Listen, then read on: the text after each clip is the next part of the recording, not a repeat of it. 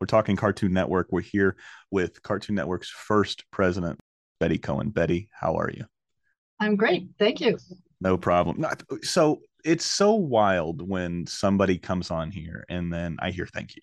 You know, yes, I invited you on here, but I have to thank you, just like so many of the fans uh, that listen to the show and then have loved Cartoon Network. I have to thank you for giving all of us something something to to to watch something to talk about with with our friends something to discuss on more than just a oh this is an animated this is an animated thing or this is this this is that. You know you guys gave us our childhood and i can never say thank you to anybody that comes on my show enough but it kind of all started with you and i got to imagine it's been 30 years like i said since this network started.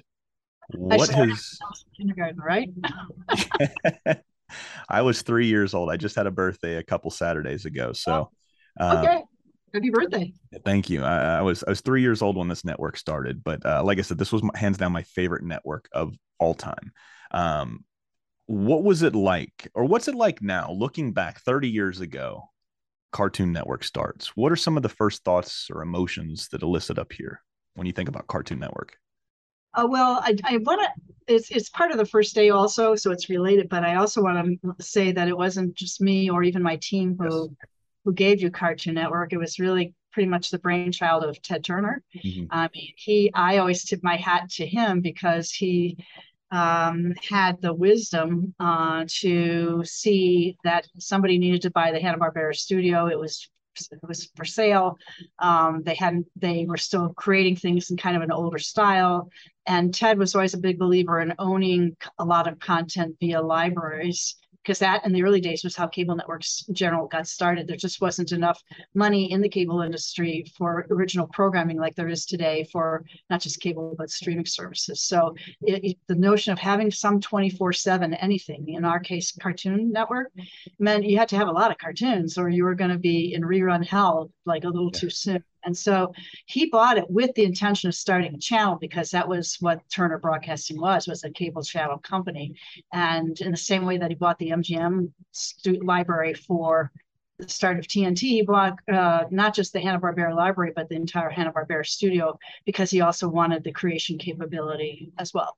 Yeah. So uh, when I think back to the first day, it was very exciting. Um, it was not the first network I'd been involved in a launch of uh, because my career was a lot about doing on-air promotion. Uh, you know, I, I came up the ranks of promotion and marketing, and then also programming that expressed you know, the sort of ethos of any particular brand. I'd been at Nickelodeon. I was moved to Atlanta to work uh, to for the startup of TNT.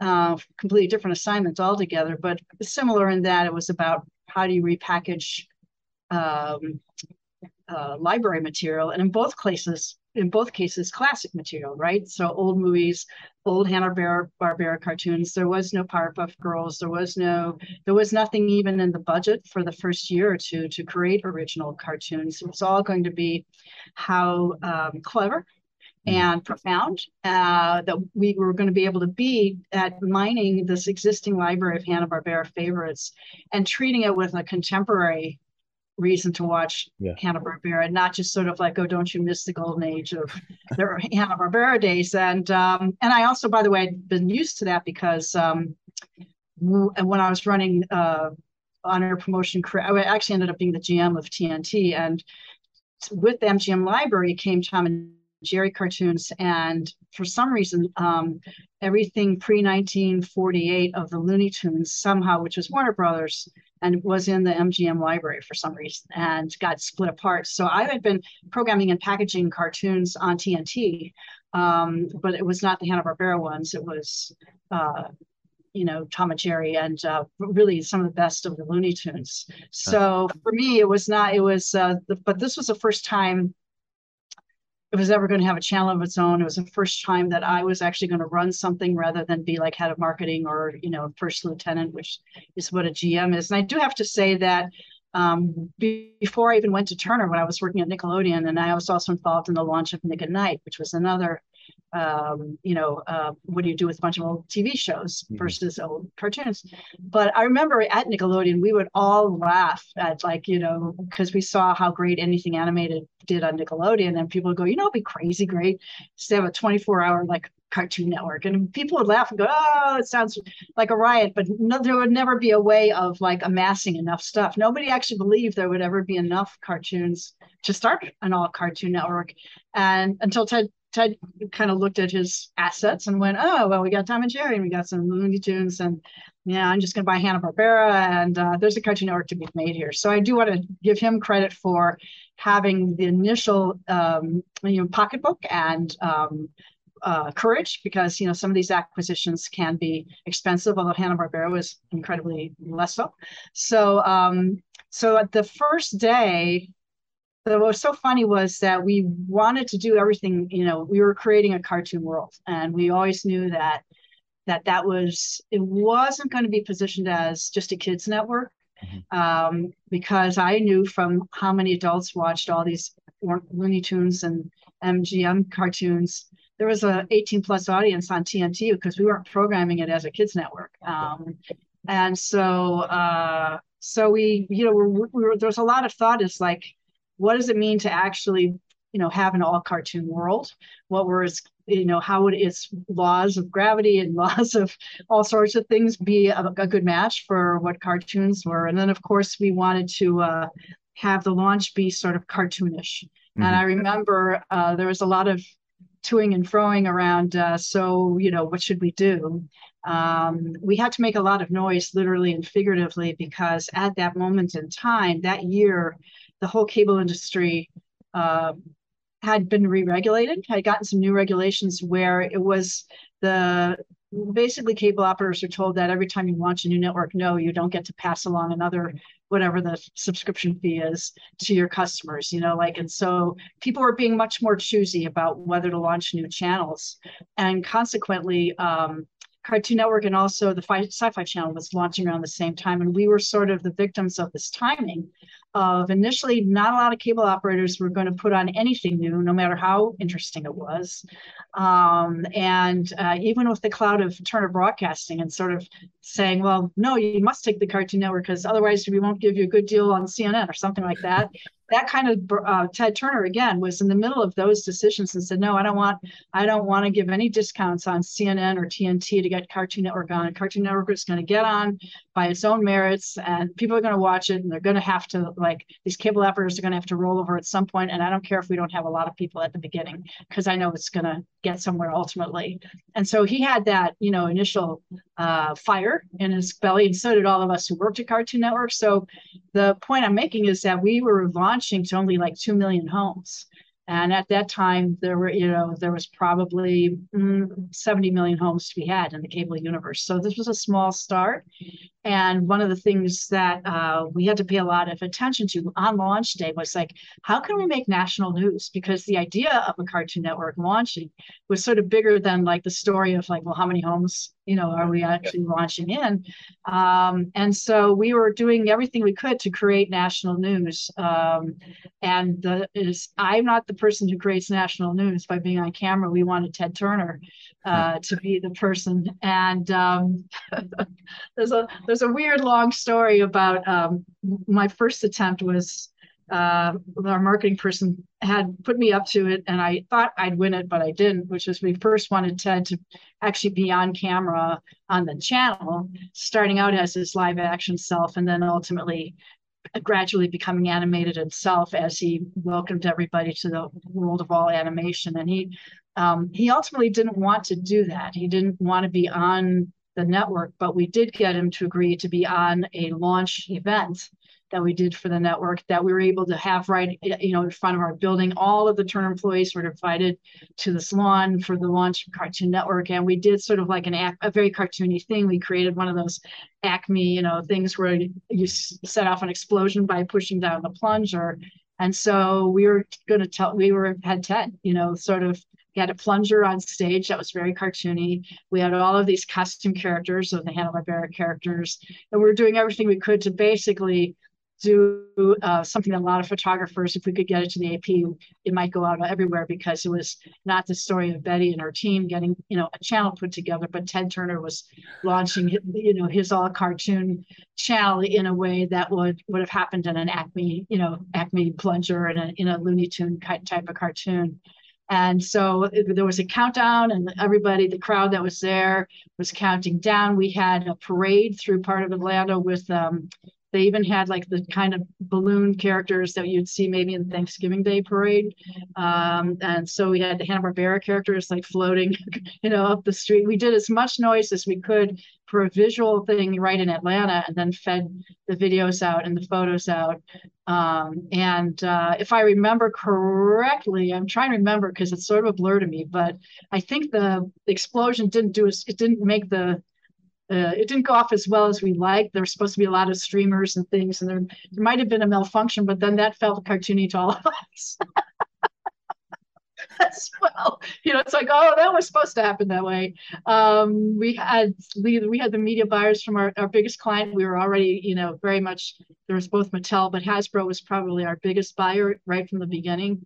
Um, so we we had a lot of people there we kind of had to impress, and Ted was there for all of it um, and talked to people afterwards. And uh, I think my one of my more surreal favorite moments of launch day was that um, custom characters. You know, the when people dress up in those costumes. Mm-hmm. Um, they're not there's a whole set of rules for them like they're, they're not supposed to talk because uh, they don't have you know people in the costume don't have the right voices of the characters and hanna-barbera had this whole like strict guidelines that i got sent you know when we were just getting all this stuff sent to us from the studio and so costume characters were not allowed to talk.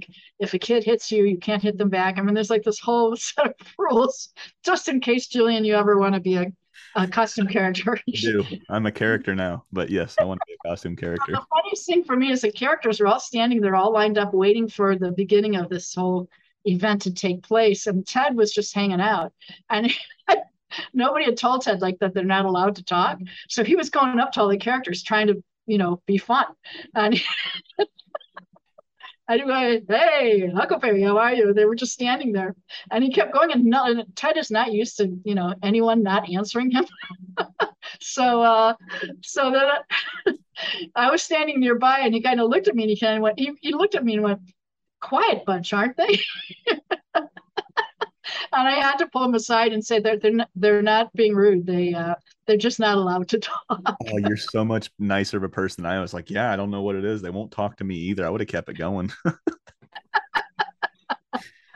That's fantastic. Well, so, yeah, I just, you know, you don't want to pretend like you had to like keep them, you know, focused on the job at hand. I didn't want him kind of feeling at all snubbed by costume characters because we really needed him to push the plunger. But it was a big day, and and, and uh, it's fun to launch cable networks in general. And this was a particularly great one because uh, you know we all had our monitors on in our office, and um, you know we were feeding from Atlanta for that that first day, and um, a lot of satellite dishes near on Turner Broadcasting in Atlanta, and uh, you know it's sort of weird to have it to be nothing and then suddenly something. Uh, and uh, so that was a lot of that was the uh, harrowing day of of launching the Cartoon Network was for me. You know, I don't know what everybody else was up to, but I was sort of keeping my eye on Ted, and also Bill and Joe, Bill Hanna and Joe Barbera were in attendance. And it might have been for me. I think it was probably the last time I was able to be together with them because uh, Bill Bill died not that long, maybe a couple of years into Cartoon Network, and Joe was around like uh, quite a long time. Yeah. Uh, yeah. Um, and I, one, one of the, I think there was a party, there was something going on, some event around the launch where I ended up in a car with Bill and Joe, you know, and we hired them car and driver and I went with them to just be accompany them to whatever the event was. And they were a riot. They were sort of like an old married couple who were barely speaking to each other. but uh, but that's uh, that's that was them, at least on that day. And I, and I'll always remember. I feel really uh, fortunate beyond belief that I was able to get to know both of them. Mm-hmm. And I actually spent a fair amount of time on every time I went out to LA to check in on Cartoon Network Studio or whatever. I would um, um, I would try and have lunch or something with Joe, and he was amazing because he was probably pushing 90 easily at that moment late 80s to the 90s. And you know, he was pitch me shows over lunch on like drawing Tom and Jerry on napkins. Um, he still wanted to be in the game, and he was uh, an inspiration to me because I'm both a business person and a creative person. But you know, we should all be coming up with new cartoon ideas when we're 85, right? Do you like Nickelodeon? Do you like whiskey or whiskey cocktails? Then you should hang out with us. I'm Ty. I'm Sean. And we run Whiskey Loadian, the podcast. Ty, what is this podcast about? It's where we drink whiskey or whiskey cocktails while rewatching the old school Nickelodeon shows we loved growing up. And let's be honest, we go on a lot of tangents. So many tangents. Are we on a tangent right now? Yeah, I think so. Oh my gosh, well, we gotta get back. We are covering Rugrats, Hey Arnold, Are You Afraid of the Dark, all the golden greats of Nickelodeon. And these shows give us so much joy. And we want to bring you that same joy. So find us wherever you get your podcast at Whiskey Loadian. And I gotta cut you off right now because we honestly cannot afford any more ad space, and it really just kind of has to end right. Absolutely, man. And I had uh, I had Van Partible on. He was the creator of Johnny Bravo. Obviously, you know who he is. Um, but uh, he had some really cool. Uh, I'm not going to call him Joe. I'm not going to call him Bill. I'm going to call him Mr. Barbera, Mr. Hanna, man. So he had some. He he he affectionately called him Mr. B. So he was like, we had Mr. B, and he was we were talking about the scooby-doo and johnny bravo crossover because that's one of my favorite episodes of anything ever and for a lot of the fans a lot of the fans wanted to know about that specific episode i had van on and uh, he would tell us these great stories uh, he was like yeah we just wanted mr b to come in and uh, be like a consultant and then his his part of the studio got the bill for having mr barbera come over and be a consultant and he was like well shit we can't afford him so yeah, it was it, it's it's really cool hearing these stories, and thank you for telling us that story because we had a lot of questions that asked what was like what was your first day like, or what was that initial run uh, when Cartoon Network started. So uh, I think you really gave the fans really what they were asking for in that one. Um, but we're gonna jump you know around here just a little bit. We got about 15 minutes before we're rotating the fans' questions. Uh, so I want to throw some names out there, and I, I want to get your first thought or first emotion is. Um, so we've got Genndy, we've got Craig, we've got Van. I can already start to see you smile. We've got Danny Antonucci, we've got John Dilworth, we've got you know Maxwell Atoms. I believe he came out a little bit later, but he was still there. Um, you've got David Feiss. When you hear these names of these gentlemen, right? What's the first thought that comes to your mind? Genius. Yeah, mean, we started with, I don't, I have to admit, some of the names later on the list I don't yes. recall all that well. But uh, when you said Genndy mm. and Craig, and I, I don't want to miss, those were the first two on your list. And I, I don't want to make everybody else on the list feel, you know, less important, but they were responsible for, you know, two of the first originals. And, um, and Genndy was, uh, he is a genius, you know. Absolutely. And I love Genndy's story. You know, he came from Russia and grew up, I think, in Chicago, if I'm not yes. mistaken. Yeah. And he learned his English watching, you know, cartoons. Yeah. Yeah. And he struck me. Um, well, you've you've already interviewed Fred Seibert, so you know a bit about the Mm-hmm. cartoons. Yeah, he's coming back on in a couple weeks because his episode will drop after your episode. We're going to talk heavy on Cartoon Network. But yeah, I, I love Fred, man. He's such a great dude. Yeah, and so he, um, with the whole process of doing the the world premiere tunes, which was you know trying to find younger, fresher talent, and then but they might not be so experienced, so then we would surround them with all the experienced crafts people, you know, who've been doing stuff for years at Hanna Barbera, but they were not going to be the sources of cool new ideas. But they certainly could teach the Genndys and the Craigs, who were not long out of, you know, Cal. Uh, Craig was out of Cal Arts. I don't remember. Yeah, Genndy was out of Cal Arts too. Yeah, him, yeah. Rob Renzetti, a lot of them, Miles Thompson, uh, Lou Romano, a lot of those guys came out of the Cal Arts program. Yeah. Well, and I remember Craig in particular because the, the pilot for Powerpuff Girls, or at least his pitch for Powerpuff Girls, might not have been the first episode, but his pitch was uh, his uh, senior thesis film was Powerpuff Girls. Yeah. So that's right. It was Whoop Ass. It wasn't Powerpuff. But um, so I, I, think the thing that struck me about both of them, and I, I mentioned I'm focusing on Genndy because the very first original cartoon made for Cartoon Network under that whole thing that was completed was Genndy's um, Dexter's Lab. Um, and it was the episode I think where they were they uh, accidentally turn themselves into animals and then they have to turn themselves back to humans again before the their mom comes up to like innocently ask, you know, how are they doing and will they please come to dinner? And I actually I have a cell on you can't see it because it's uh, on another wall, but one of the cells I have is a scene of of Genndy and um, sorry, not of Genndy, but of uh, Dexter Dee um, climbing up the staircase or they're on the stairs, like hustling to get make come back down looking normal again. But I think you know when you sat when we saw a lot of people pitching, uh, because we we would see a lot for every one that we would move forward with.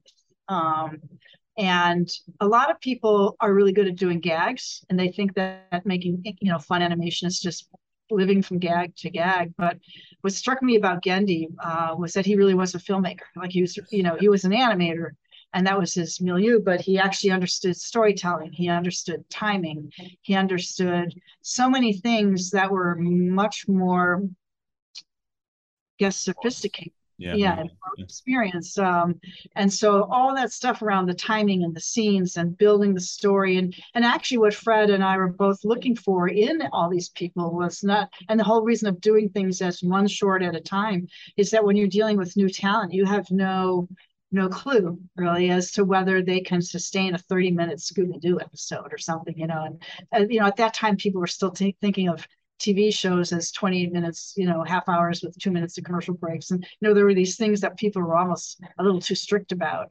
And, but we were from day one, because we were dealing with not so much the Hanna-Barbera shows, but um, Looney Tunes and the Tom and Jerry's and, you know, things were short subjects from day one. And so we had to cobble together, show, you know, hours of time uh, in television that were not half hour shows. They weren't even 15 minute shows. They tended to be about seven, eight minutes. And so the assignment for World Premiere Tunes was, you know, we don't want a whole half hour. We want to, we want you to, you know, sell us a, the notion of a certain character and a certain premise and just make one cartoon and then we'll decide after we test it and run them you know next to other one one-offs on the channel that was how we were going to figure out which things to move forward with so Genndy I remember thinking Genndy really had his chops at a very early age. And then I also smile with Genndy because I always remember uh, he came to Atlanta to pitch Samurai Jack because mm. I remember he was sitting in my office in Atlanta and it, he was so well at that point. He was beyond like having to try out, you know, with a single cartoon. He had, um, he, you know, developed Samurai Jack in its entirety. And, but he came with like, um, he did this really slow reveal. He it was very basic, you know. I think he had a notebook and a notebook cover, and he just started telling. There was no piece of paper in front of him. He just he was a good pitcher. He he told me this story about this play, time and place, and this guy's name is Samurai Jack, and the name just struck me as very funny, you know, um, and the sort of incongruity of it.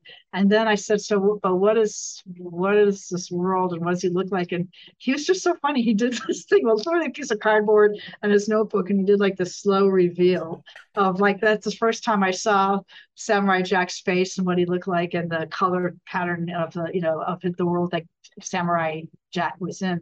And there was something just so compelling um, and I think self-assured, obviously, about Genndy. That first Samurai Jack just struck me as like, you know, I need to know more about that show just from the title, and also that um, this. I'll just always remember the slow reveal and, the, and the grin on Genndy's face because I think he was just loving doing the pitch, you know, and um, and he knew that he had something great. He had that confidence, and so uh, I like Genndy a lot. Um, I I got to know him best because he was one of the earliest, uh, you know, people we worked with. Um, and uh, Craig McCracken, um, I know know him less well, but of course I was impressed by you know that this was his college thesis film, and yet he had really good ideas. The neat thing about him also was that. Well he would fight for you know certain ideas he also like he showed up for we were testing some of these one-offs these early like pilots with kids. And I remember my team telling me that Craig went to a focus group with, with us because we were telling him that when he, in his pilot, the, the Powerpuff Girls were almost like almost like they were glued together, like they were just always as a threesome. Literally, they flew together, and the and he hadn't done a lot of development of them as individual, three really different sisters, mm-hmm. characters and he didn't see the need for it you know for some reason. And so we but we were hearing from the kids as we showed them just his pilot out of curiosity. They were like well who are the girls? Especially girls. Are like well who is she and why is she you know and what's the blonde haired one? What is she like? You know they kids, if you're going to do a show, particularly one with any kind of longevity, you better have a really kind of differentiated view of all three characters, even if they do a lot of things together. Yeah. And if they and if you want something to continue season after season, they're not always going to do everything together. One one show might be more about something that happens to Buttercup, you know, or something like that.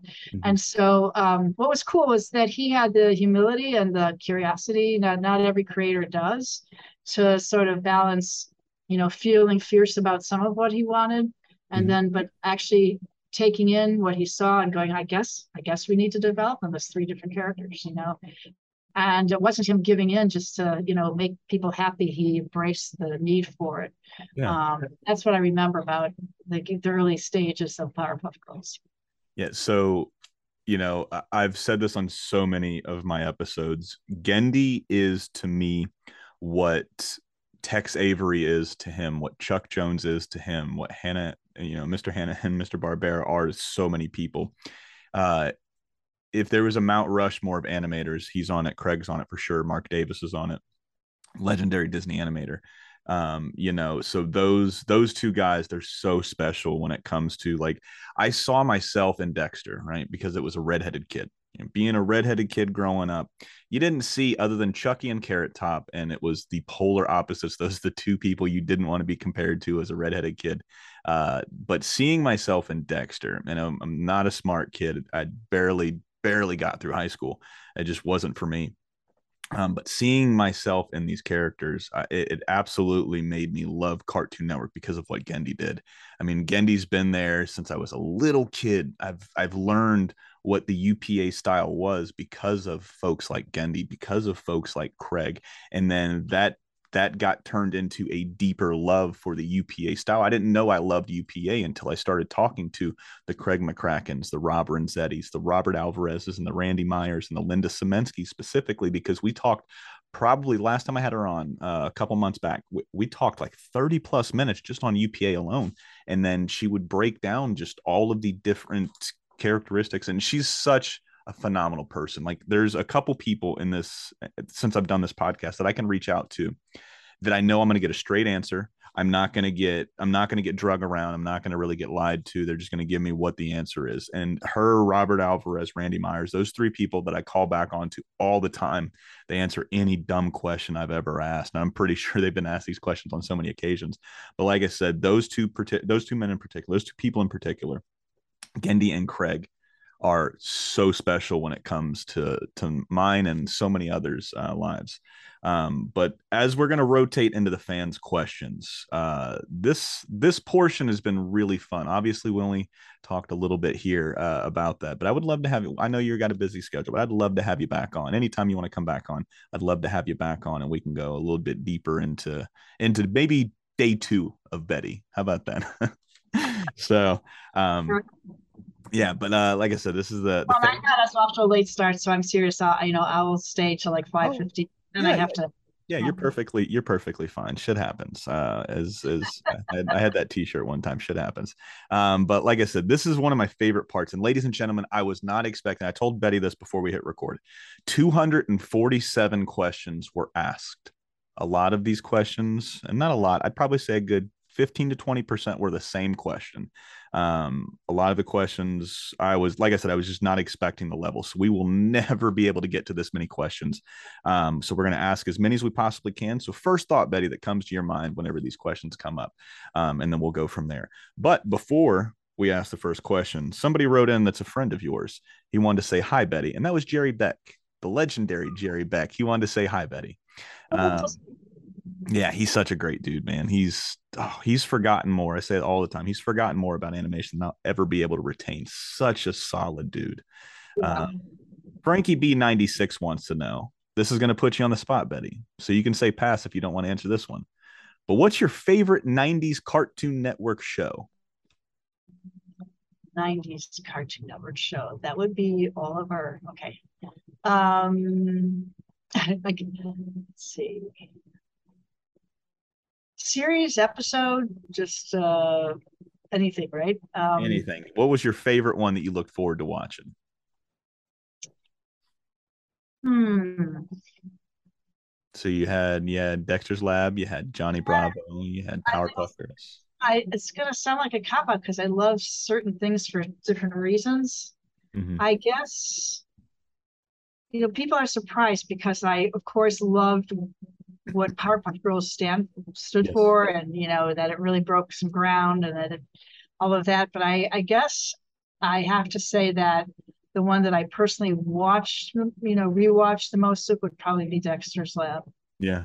Yeah. That's a that's Yeah, a but I, but I don't want to slight to any of them because I, on any given day, I, will- you know, I'm as proud of Powerpuff Girls. I, you know, when I was telling you about the that image uh, from the news show, you know, the girl was working so hard to make sure the Powerpuff Girls looked right, you know, and so I, you know, it's it's it shifts over time. I've met so many girls who said that Powerpuff Girls, like they grew up with that, remembering it in a different way, uh, for different reasons than than, than the boys do. Um, and so uh, I also I remember thinking that I really you know you asked for one so I, I don't know if you want me to stop but I also go for it. Go for it. Because you mentioned John Dilworth I think um, and the first the, the first episode of Courage the Cowardly Dog I really liked a lot. Yeah. uh, and uh, Johnny Bravo you know some of the earlier efforts um i just johnny bravo cracked me up cow and chicken cracked me up but i would say if i if you said betty you can, you can only take one you know cartoon network show to a desert island or something with you i think i would probably take dexter's lab Yeah, I'm rewatching it for a uh for something special I'm working on now. Uh, so it's been a blast revisiting it 20 years later. I just revisited Samurai Jack uh, last year when uh, my wife gave birth to our second son. Um, spoiler alert, we got another one on the way. So we just found out she's six weeks pregnant. So thank you. So this will be baby number three, um, due in uh, not July, excuse me, uh, April of next year. Um, whenever people to, to this day even all these years i guess 30 years later whenever people say they're expecting a, a, a baby or just had a baby i always i still go another cartoon network viewer. Absolutely because the entire last year uh, when when we first brought cooper home that's my that's the uh, the youngest one right now um, you know obviously you've had kids i'm sure you know you get in the shower your husband takes the baby or you get in there they get in the shower you take the baby so you're switching off and when my wife would get in the shower or she would take a bath it was uh, i would watch an episode of samurai jack. And in the 10, 10 days that i took off from work or 14 days that i took off from work i watched the entire series because it was just i didn't have anything else to do. We were just homebodies because you know we didn't really want to go anywhere um, especially with a new baby with all of the shit that's going on right now you don't want to take a chance.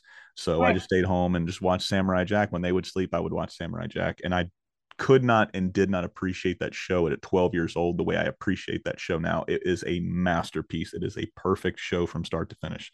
Um, so yeah, I, I I can I can agree to going back and just binging anything Genndy. Um, Brylock wants to know. Um, were there any shows that were running during your era that almost didn't make it? So if we take that first initial run of Dexter's Lab, Powerpuff Girls, Johnny Bravo, is there any one, uh, one of those shows that almost didn't make it? We've heard the story about Craig and the focus groups, and then he had to retool it a couple times, um, and then it finally got made. But is was there any of the other ones from that original release that might have almost not didn't make it? I'm trying to remember because there, I, I have gaps. You know, once we started doing a lot of things, I have certain gaps. I don't. I, I do think the Powerpuff Girls had that challenge originally, um, uh, but I I don't think that it never came close to not making it. It just, as Yeah. you said, needed more. Um, hmm. There might have been, but you know who would probably be your better answer for that would be either Linda or have you have you had Mike Lazzo do this at all Yet? I have not. Uh, I hear he's very hard to get to. So maybe you could put in a good word for us. Maybe maybe that'll maybe that would help. Um, but yeah, he's he's a guy I've been chasing for two years now, trying to get on. He's very uh very quiet, if you will. So I might I might know also because she was close to the you know what because if I didn't like something or something was in trouble, I'm sure Mike would have worked with her Yeah. to try and sort. it. okay. But I, nothing comes to mind. Uh, but that doesn't mean there wasn't one. Yeah. Um, this one's really cool. I, I really dug this question. Um, and my handwriting sucks. I apologize if I mispronounce your name. I just I probably should really try harder to write, write a lot better. But uh, I think it's J.S. Goodman. Um, when did Cartoon Network consider Space Ghost Coast to Coast a success? Looking at it in hindsight, I always thought it was considered a success. But did you guys see it a little differently? Did it take a little while for maybe the executives or anybody to think that, oh, this is something? I feel like this is what catapulted the network right off the bat. I mean, like I said, when I look, uh, it's beautiful. I think it got off to a sort of humble beginning. I mean, I uh, uh, it, Space Ghost is an interesting story, and you know, I'm I'm having trouble. Re- a lot of people think it launched, you know, Adult Swim, but there was a gap in time when between um, Space Ghost, uh, between Lazzo bringing me Space Ghost and um, and the ability to get the whole company on board and the financing to do Adult Swim. I forget how many years, but Space Ghost Coast to Coast was initially very much a marketing, almost a marketing project yeah. for again Cartoon Network. You know how we talked about it, we were always trying to get mm-hmm. uh, national attention and um, trying, you know, how do we get our characters talked about more in the zeitgeist. Um, and I guess, you know, the way we could probably track the initial date for Space Ghost is that it was developed in a moment when, let me back up and say, you know, because we were like the world's first cartoon network, and I said, you know, we were going to be always just like very much uh, you know, the first place where the where you were living in a cartoon world. Yeah. Um, and there was also part of our sort of ironic and sense of humor about the Cartoon Network was that it was sort of like it practiced all the other conventions of TV networks or genres of programming, or like Space Ghost was, you know, a talk show genre spoof, right? Mm-hmm. Um, but um, and so we were always trying to do like, well, what was a cartoon? What would the Cartoon Network version of something? You know, whether it was a stunt or how we celebrate Mother's Day or how we, you know, there were always things other networks were doing, particularly cable networks would do stunts, which was, you know, lining up a spe- like Shark Week is a stunt, yes. or you know, uh, we did a lot of stunts on TNT because we were having to make sense of this old library and you know you know be around maybe an actor or you know or and um, so we we were doing a lot of things that a normal tv channel would do but part of the archness and sort of sort of the wackiness of our sense of humor was that it was always going to have a weird twist to it yeah. and so the the reason space ghost people started coming up with it there was two reasons one was in the media culture at that time Letterman and Leno, let's see, Letterman went to CBS, I think, from NBC, and there was there was a lot of talk about Leno and Letterman were going to be in fierce competition. Um, uh, against each other because one of them had moved to the other network, and um, people were just writing about it a lot. It was somehow a big deal, um, and uh, and so we had this like, well, how what you know, if if if um, the hosts of and of, of late night talk shows was what everyone was talking about talking about well what would cartoon network's late night talk show you know who are we going to throw into the ring um, to you know be like everyone else's television network except we were a cartoon network. So there was a bit of that going on. And then there was also as we wanted to market things it was hard to you know you can't just put cartoon characters you can't have there was no point in bringing the costume characters to like cable shows or trade shows or you know country fairs or whatever. It was hard for us to show up in the real world because we weren't about the real world at all. And so i think the other cool thing about space ghost was that um, it was you know we were taking a character out of context literally out of their initial context and rotoscoping them into this whole talk show idea.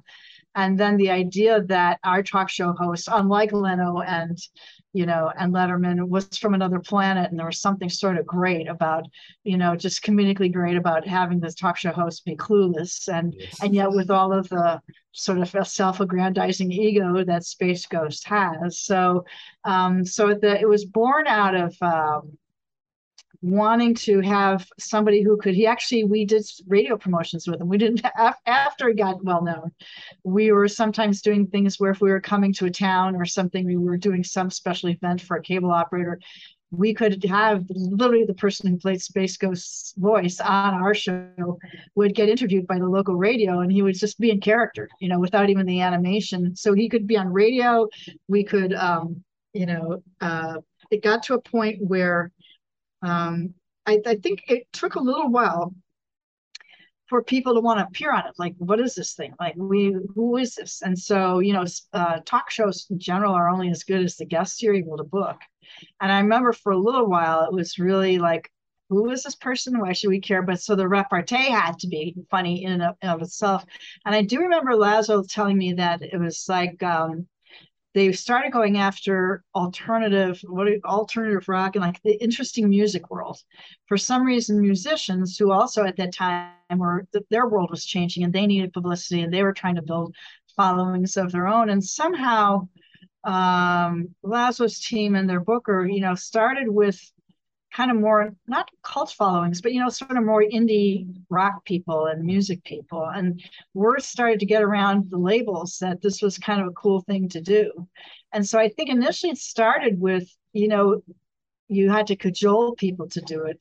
And then as people were seeing how interesting and crazy the interviews were, and the music labels were seeing like that this is another interesting context, whatever, for their bands, uh, people started approaching us. And I don't, I don't exactly remember how long that took, but I think, and, and then it went beyond music to uh, other people. Um, one of my favorite episodes uh, was having Matt Groening, you know, yeah. Be interviewed by Space Ghost because that was like, wow, you know, we really arrived. But I think that I wouldn't say that was the first successful moment, but I would say that if you talk to Lazzo and the people uh, who were working on Space Ghost, they would probably tell you that success started feeling palpable when that that change happened from begging people to be on it and mm-hmm. having to explain what the show was to turning people down, you know, or being pitched, you know, being pitched to be on Space Ghost. I mean, to me, that was success because it was making their lives easier, and it was a, it was a thing. We also had a really excellent PR person at that time, and, and she was trolling um, a lot of different publications that were more a space ghost mentality. You know, almost before Adult Swim, we were looking for who are these adult or older fans that we were getting for Space Ghost that we weren't getting, you know, for Scooby Doo, for example. And um, I remember there was, I think it was can't remember if it was Vanity Fair or Details, but one of those kind of, you know, pop culture magazines that were never just for kids or never just about cable TV. And they would do these profiles on people, on stars. And um, they asked if they could do, I think she pitched it out, but we, it was like, again, when Space Ghost Coast to Coast was becoming a cultural phenomenon. Yeah. We were able to get sort of this totally like normally, you know, um, leading edge pop culture publication uh, read by many people, not just Cartoon Network fans. They they did an interview with Space Ghost, like they did a profile. You know, all this, oh, so all funny. the same crazy questions that you know a normal person would ask, like, "What's the book on your nightstand?" and "What's you know, what was the last movie you saw?" And so it was sort of funny because the PR person went, "Oh, what have she, you know, what have we gotten ourselves into? We have to answer these questions." And so she had to sit down with Space Ghost writers um, to figure out like what would Space Ghost say in answer to these questions. But I remember thinking it was it was perfect. You know, like he lived in the minds of the writers and creators of the show so much that they could write a profile, you know, for him for a magazine that wasn't even a cartoon fanzine at all, but treating him as a celebrity. in his own right. Like the idea that Space Ghost would even have a book that he's reading on his bedside table just sort of cracked me up to begin with. But I, I to, the short answer to your question is I couldn't tell you exactly how long because I don't have the memory of all the years and how long everything took. But I do remember that I, I remember Lazzo saying, "This is this is so great. People yeah. are calling us now to be on the show." It's always a good thing when people start calling you. Yeah. Uh, excuse me. Uh, where are we at? Oh, this one's cool, and I'm not even going to try to read the name. You know who wrote this one in. Um, there's a bunch of different letters in there for a name. How would you usually deal with pitch ideas when they are offered? Uh, how would you know which ones to pick? Well, it depends on if you're talking about the world premiere tunes one, or if we, you know, after a certain point, you know, um, the reputation of the creator, like Agendi, his pitch process became different, as I mentioned with Samurai yeah. Jack. But if you're talking about all of the the ones that started as world premiere tunes, um, so the studio, and this was Fred's team, you know, they were doing a lot of the just sort of like um, looking around for who they should be approaching. And I think they went first to the CalArts because it made a lot of sense, but they were looking everywhere. They were getting recommendations.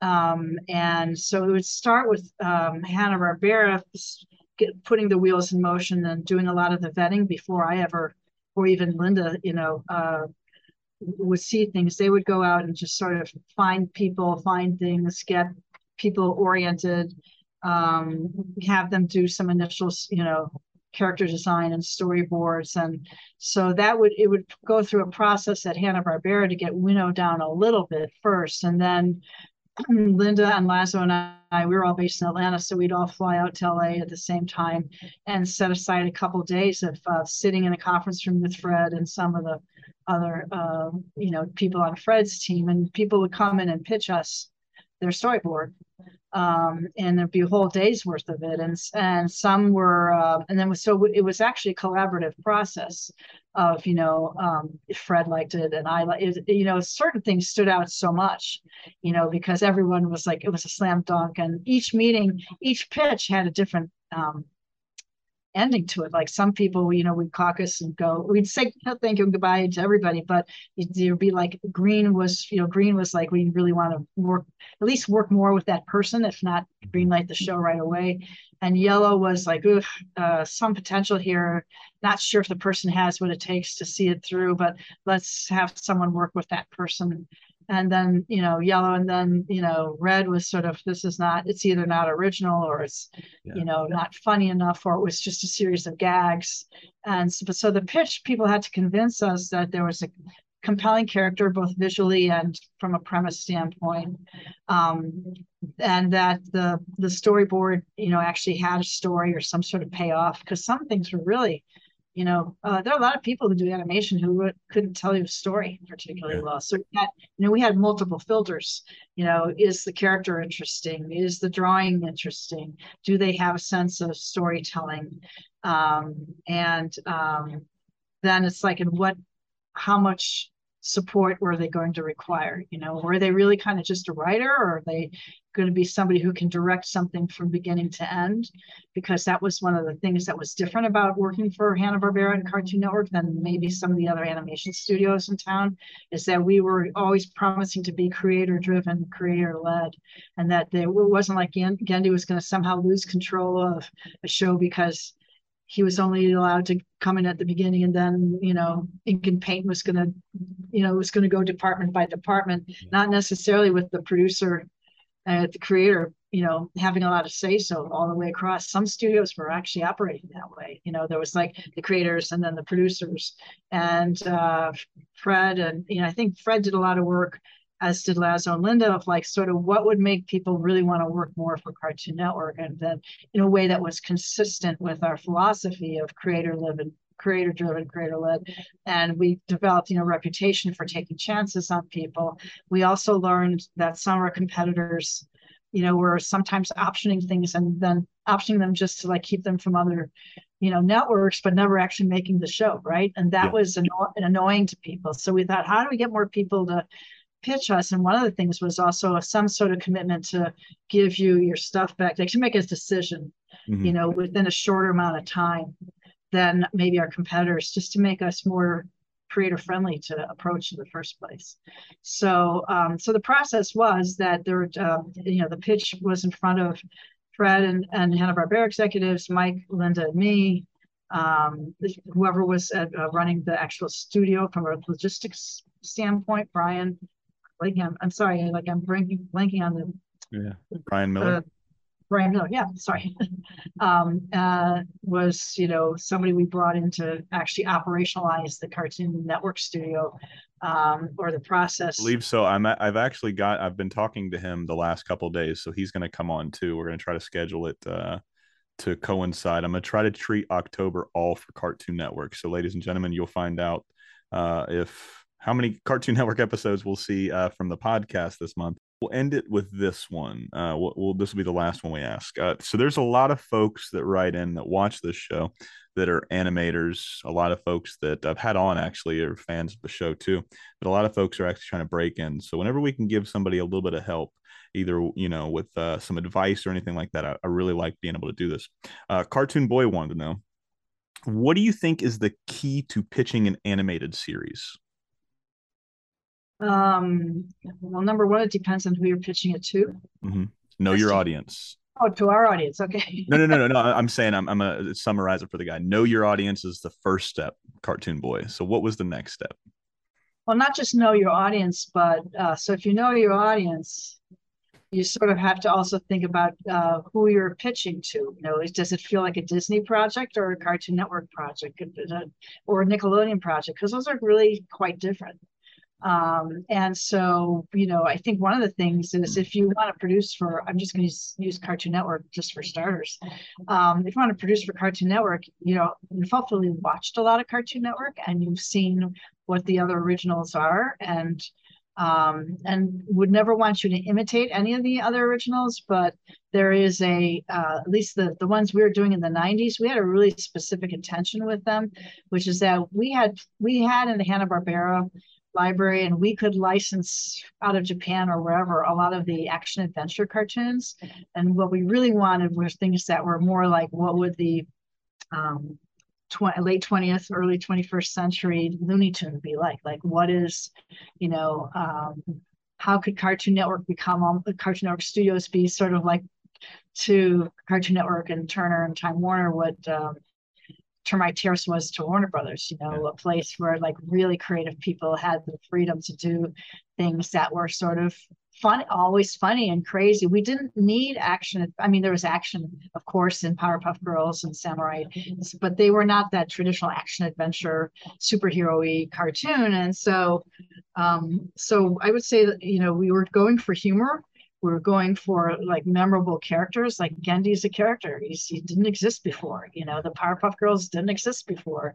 Uh, Johnny Bravo's a little bit Elvisy, but very much his own guy. You know, um, and uh, Cow and Chicken, totally different. We were looking for original characters and comedic formats, um, uh, and that's different from um, something based on the coolest toy you know, or something. We, we were not into Power. We were not the Power Ranger channel. You know, we were not.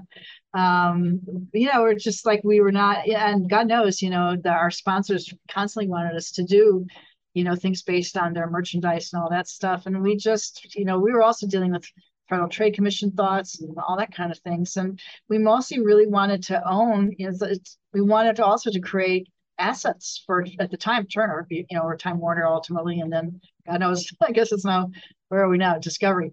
Um, but um, so if you're going to have an asset that you can license and you can make movies about it and you can do things with, you kind of have to own them. They're going to be your original characters, in the same way that Hanna Barbera Studio owns, you know, Scooby Doo and all of that. And so the uh, just the business model for doing original programming meant like why would we you know if we wanted some anime from japan we're not in the anime business license it you know do do do what you want to do with it package it into Toonami you know and have it play a role in your schedule mm-hmm. but in terms of your future business you need to own the rights to the characters and, the, and they need to be memorable enough and they need to have some longevity um, uh, because until you you know you don't have a hit show in animation until you've gone certainly more than 12 episodes. I mean, I think the Flintstones are close to, oh, are there 100 episodes of the yeah. Flintstones?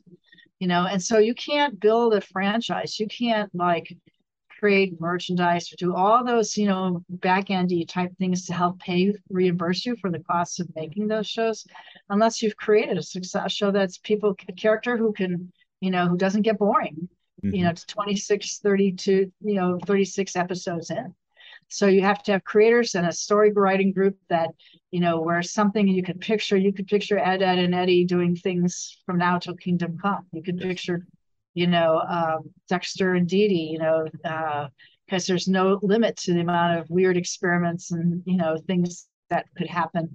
Um, and so we were looking for, you know, what uh, and also the drawing in in an animation sense because I also went to you know I worked at TNT and Lifetime and I also also done non-animated development where it's very much you know you're looking at a script and maybe it hasn't even been cast yet you know so but for animation you definitely want to have somebody who draws well mm-hmm. where you take one look at that character and my you know my litmus test was like i need to see more like i must see more of this character and you can start picturing them in all sorts of you know scenarios and all sorts of relationships also you know the the dexter Dee Dee relationship the relationship between the three girls and then all the villains and you know um and so it's sort of um you know to I think a lot of people think you just have to know how to draw to mm-hmm. be a mm-hmm. good animator. And uh, you could probably draw for other people, but you're not going to be the lead person. You're not going to be the one who creates the series unless you can really picture the world, picture the characters,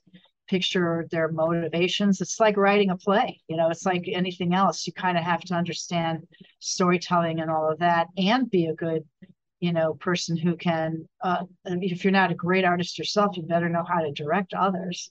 And you and all the great you know all the animators were people who really could sort of draw out sort of what they had in mind. And that's you know i was reading storyboards not scripts you know and so you had to be able to uh, tell the story visually but but know a lot about the craft of storytelling and character development and overcoming obstacles and all of those things that are true of any great story Absolutely. And uh, before we let you go, if you could sum up Cartoon Network into one word, one sentence for your tenure at Cartoon Network, what would that one word or one sentence be?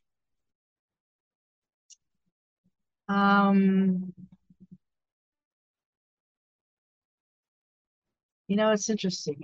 I, I, remember having to write the vision statement. The Turner was into writing vision statements, and we were at a certain time of the year. And the time of the year they did it, I I'd been in the job for barely a month, you know, or two months, and we'd barely even hired a staff. And it's like, you must turn in your vision statement. And uh, I remember very intentionally. This isn't the this probably isn't the answer to like if I could sum it up, but it's a starting point, which is I remember writing like knowing I'd come from Nickelodeon and I knew that this wasn't going to be Nickelodeon. It wasn't going to be just about kids' rights or even just for kids.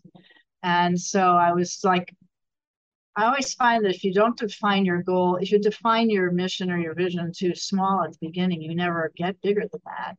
And so I, I started off with, you know, to be the world's leading and you know leading supplier of animated entertainment, and, it, and it had enter, animated entertainment. It wasn't just saying kids.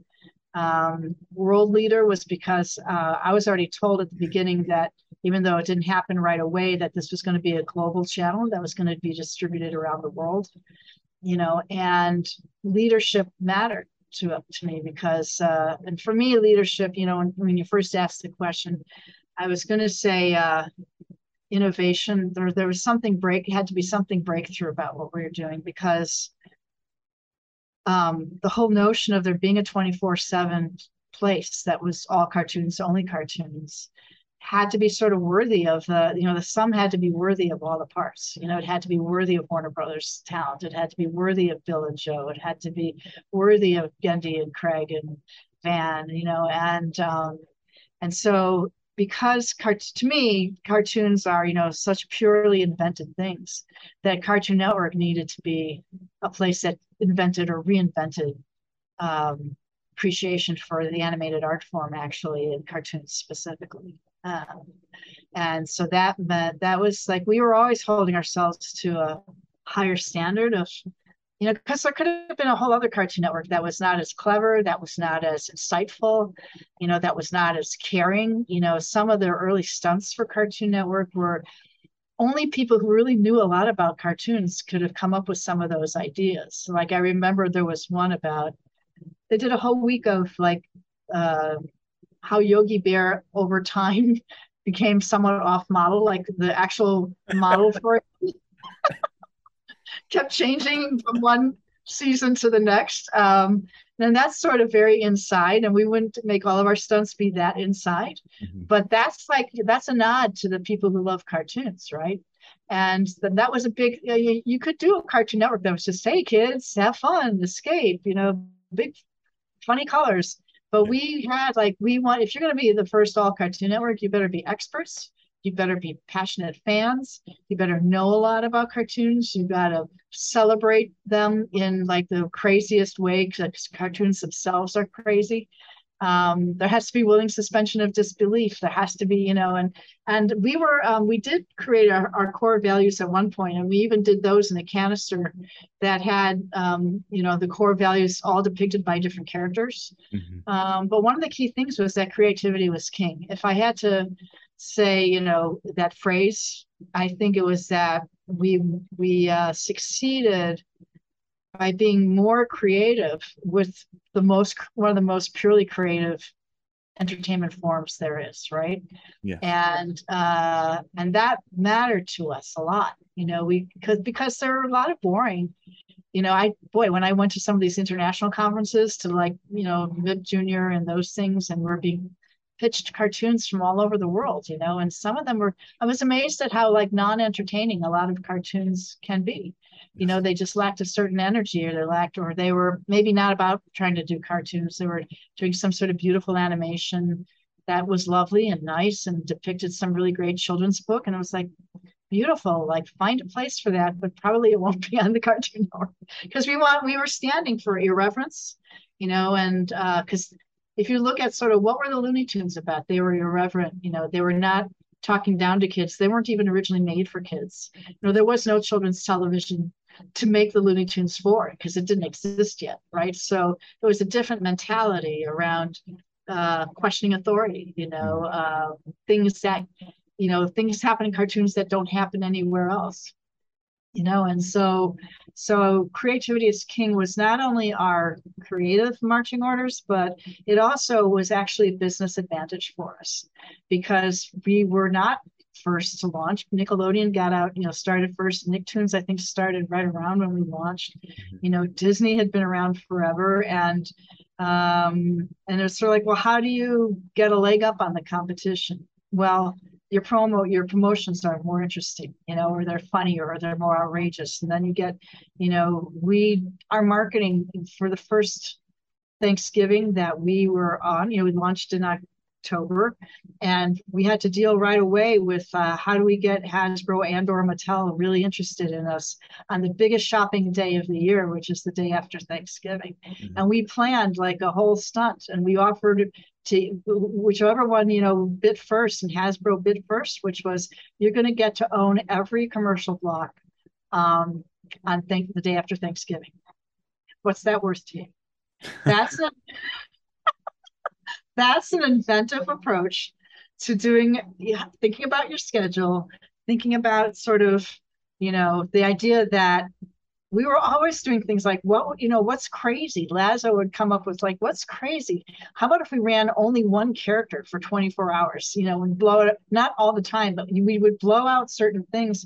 And it was all just to sort of emphasize that we were the world's first and only 24 hour all cartoon network. So what becomes possible you know when you ha- are doing an all all a 24 hour a day seven day a week cartoon network? Well you mix things up sometimes. You do a whole day of characters. You break the rules. You you know offer every single commercial slot to one to a sponsor who had enough different products that they could actually make use of that right? You um our drive i i loved our, our we did a um local thing called cartoon network uh, dive in theater. And that was again taking a business problem of like there were certain cities in the us that were before directv came on and uh, DirecTV sort of blanketed the country. And once you had to deal with them, then they became your in-market competitor to the cable operator who wasn't carrying it. Because then you could say, "We're on DirecTV. If you really want this, you got to go to DirecTV." And no cable operator wanted to be in that in that position. So that would drive. So we'd go into cities like Atlanta, where different parts of Atlanta, one part had you know carried Cartoon Network, and the other part was maybe a different cable operator, right? And so we would make noise in that city. We would do things with the people who carried us. And we introduced the world premiere tunes by having these pool parties that would happen. It was during the summer. It was like, I think on a Friday night. And we would give away radio tickets. Um, uh, and got the radio stations to, to give away the tickets and letting everyone know. And it was a family thing. We ordered in pizza. We made inner tubes and all these sort of pool accessories in the shapes of Dexter and all the new characters. And then it seems like, well, why would you do that? That's not going to, you can only have so many people like come to a pool party.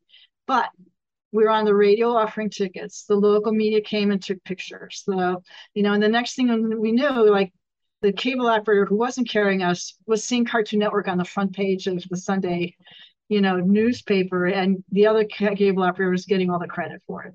So, so we would do like um, crazy shit, you know, like literally inviting people to swim around in a pool. And when the sun went down, there was a screen at the end of the pool, and the kids could watch the new cartoons um, from while floating around in an inner tube that was in the shape of you know one of the characters. So that's the kind of creativity is king thing.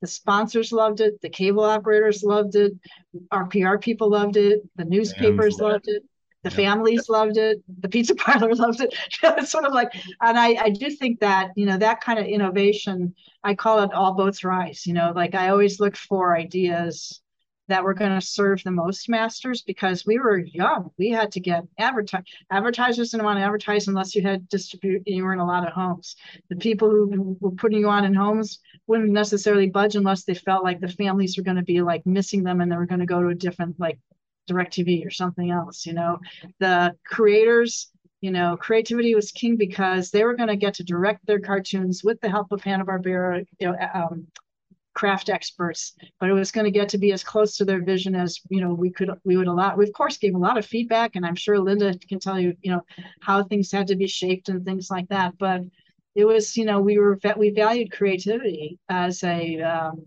business advantage and as a creative advantage um, and that was all about um, feeling again like we were going to need to be as creative, as inventive, as breakthrough as you know the Looney Tunes were in their day, and um, all of the creators for Cartoon Network were in our day. You know. Beautiful, and that's a fantastic way to wrap it up. Uh, you know, thank you for everything you've done. Thank you for putting this, helping bring this network. Obviously, not only does it take a village to raise a child, but it really took a village to make this happen. And you guys raised a lot of child, a lot of children were raised through Cartoon Network, and myself and so many fans around the world.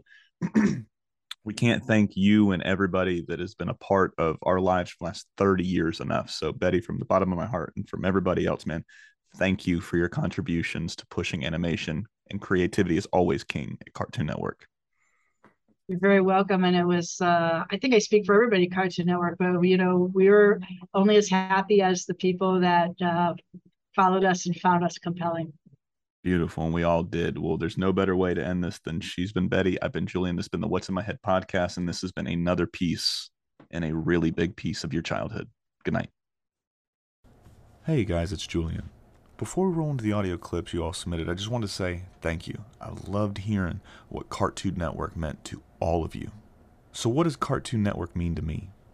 Simply put, it meant fun. I feel so damn lucky to have grown up at the time I did. I got to experience some of the greatest cartoons of all time. Cartoons like Dexter's Lab and Powerpuff Girls, Cow and Chicken and Courage the Cowardly Dog, Johnny Bravo and Ed, Edd, and Eddy, Samurai Jack and the Grim Adventures of Billy and Mandy, Foster's Home for Imaginary Friends and the Codename Kids Next Door, and oh, so damn more. Thank you for making it fun to be a kid and giving us a piece of our childhood each and every week. Hello, this is Double D Edwards speaking. I'd just like to say thank you to all the fine folk at Cartoon Network for so many fond memories over the years, especially Cartoon Cartoon Fridays.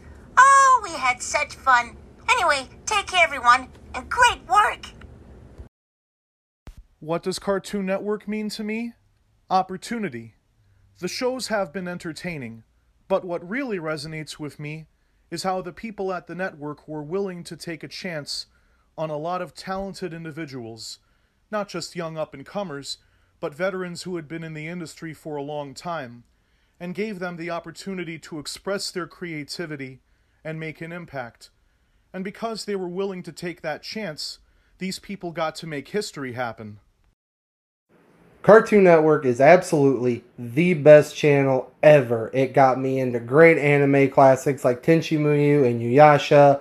Oh, Cowboy Bebop, and then even the newer ones like One Piece and Dot Hack Sign, and as those went on. And then the great 90s and early 2000s cartoons such as Cow and Chicken, Johnny Bravo, Ed and Eddy, Grim Adventures of Billy and Mandy, and even the misadventures of Flapjack and Codenames and Kids Next Door. Cartoon Network will forever be the best. Ah, Cartoon Network con los Cartoon Cartoons es un destello de alegría, es una tarde con los amigos, es mucho más que eso. Y pues por eso quiero agradecerle a toda la programación, desde Coraje el Perro Cobarde, Johnny Bravo, Samurai Jack y otros personajes. Muchas gracias. This is uh, Josh Carter, Squad Dog.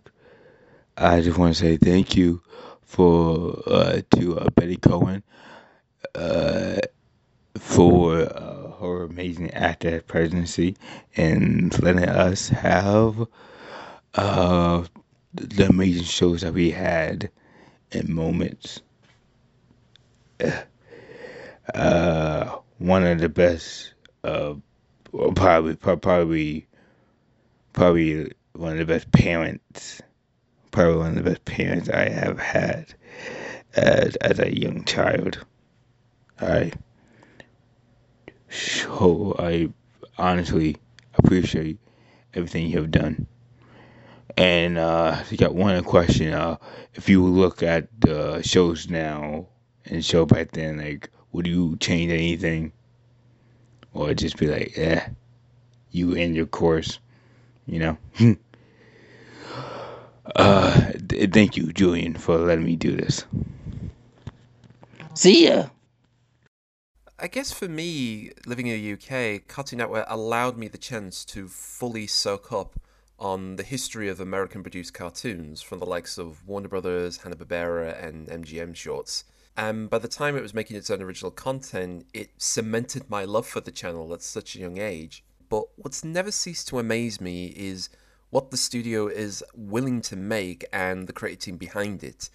And for that, may it continue for as long as network television is willing to still be a thing in this world.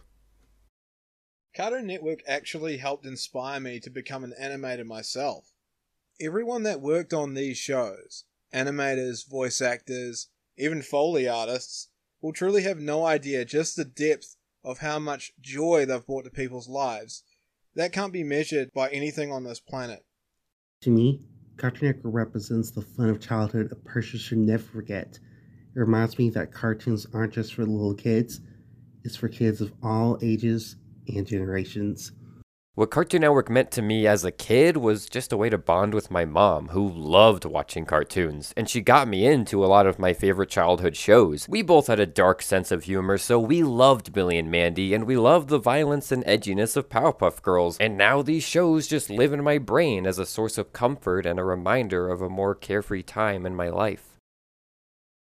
Hola a todos, me llamo Rafael, conocido como Ed Network.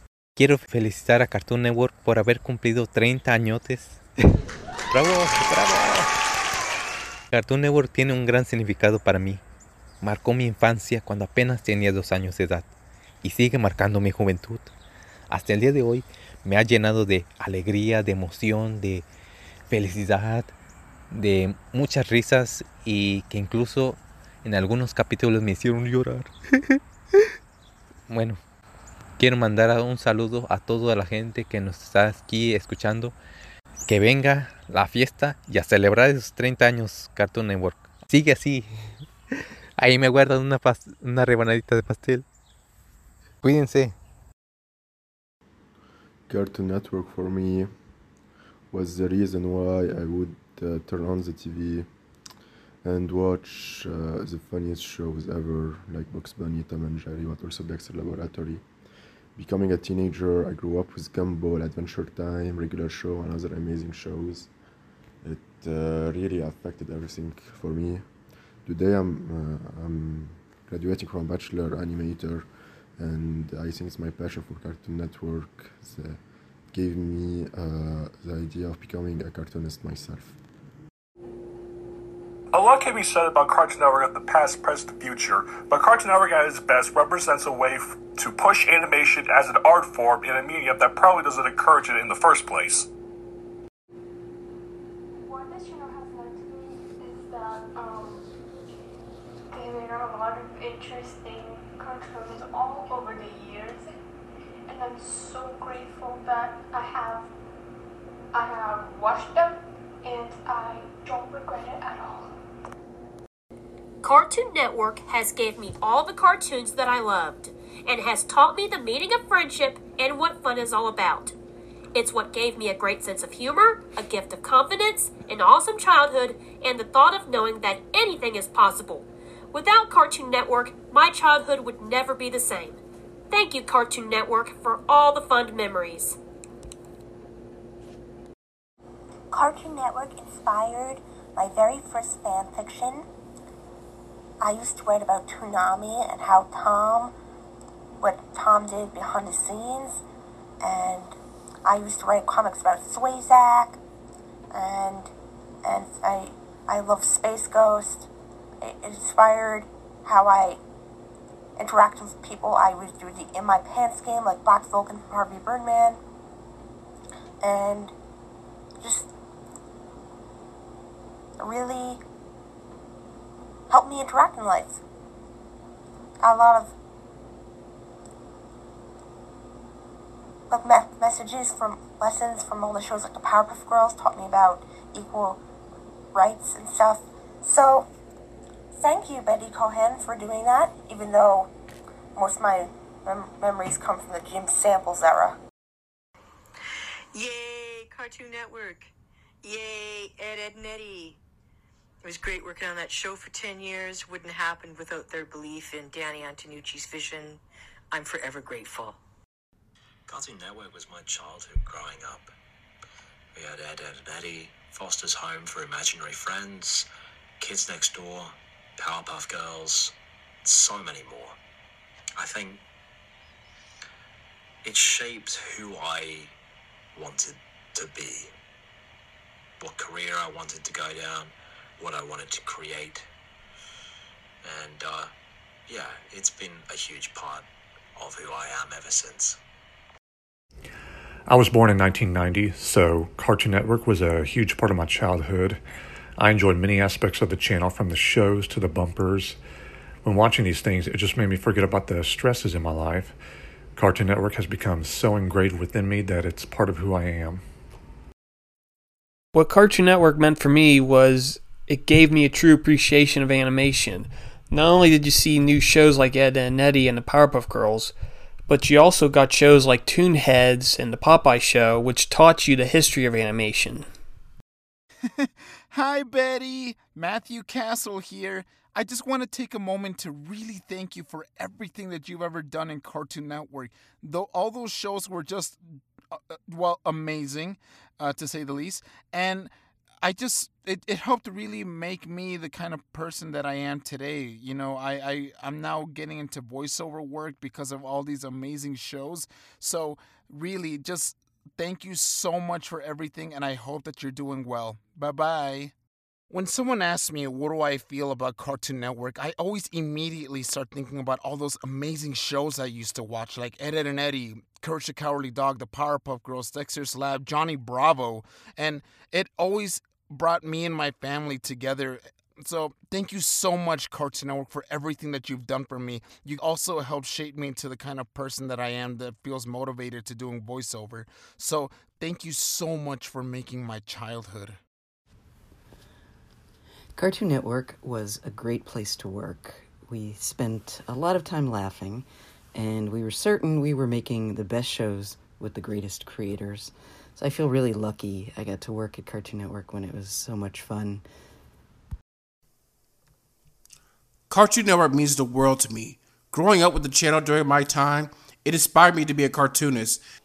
And I give so much thanks to Betty Cohen, Ted Turner, Mike Lazzo, and others responsible for this groundbreaking network. Happy 30th anniversary, Cartoon Network. What does Cartoon Network mean to me? Cartoon Network is the home of much nostalgia in my heart. It's staying up late watching the Dragon Ball Z Saiyan saga on Toonami in the summer before school starts. It's Mama had a chicken, Mama had a cow, Dad was proud, he didn't care how. Adult me does have questions about that though. It's learning how to spell laboratory and say cheese omelet in French from Dexter. It's watching Looney Tunes reruns when nothing else was on. It's Titans Go! from the original cartoon, not the new one.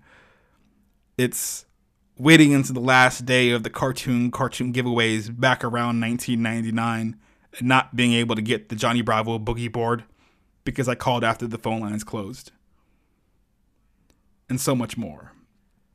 Although I still think about that boogie board to this day. Cartoon Network really gave me a space where I could realize that being weird was just another way of being unique. I learned that being brave doesn't mean not being afraid, but to act regardless, from Courage the Cowardly Dog. From Ed, Edd, and Eddy, I understood the value of friendship and the sense of community that comes with it. And then you get into the more mature shows like Samurai Jack or the shows on Toonami, where not only could I be entertained, but I could also have my views challenged, that I could learn and grow and be better. I have so much to be grateful for from Cartoon Network, and I just want to say thank you.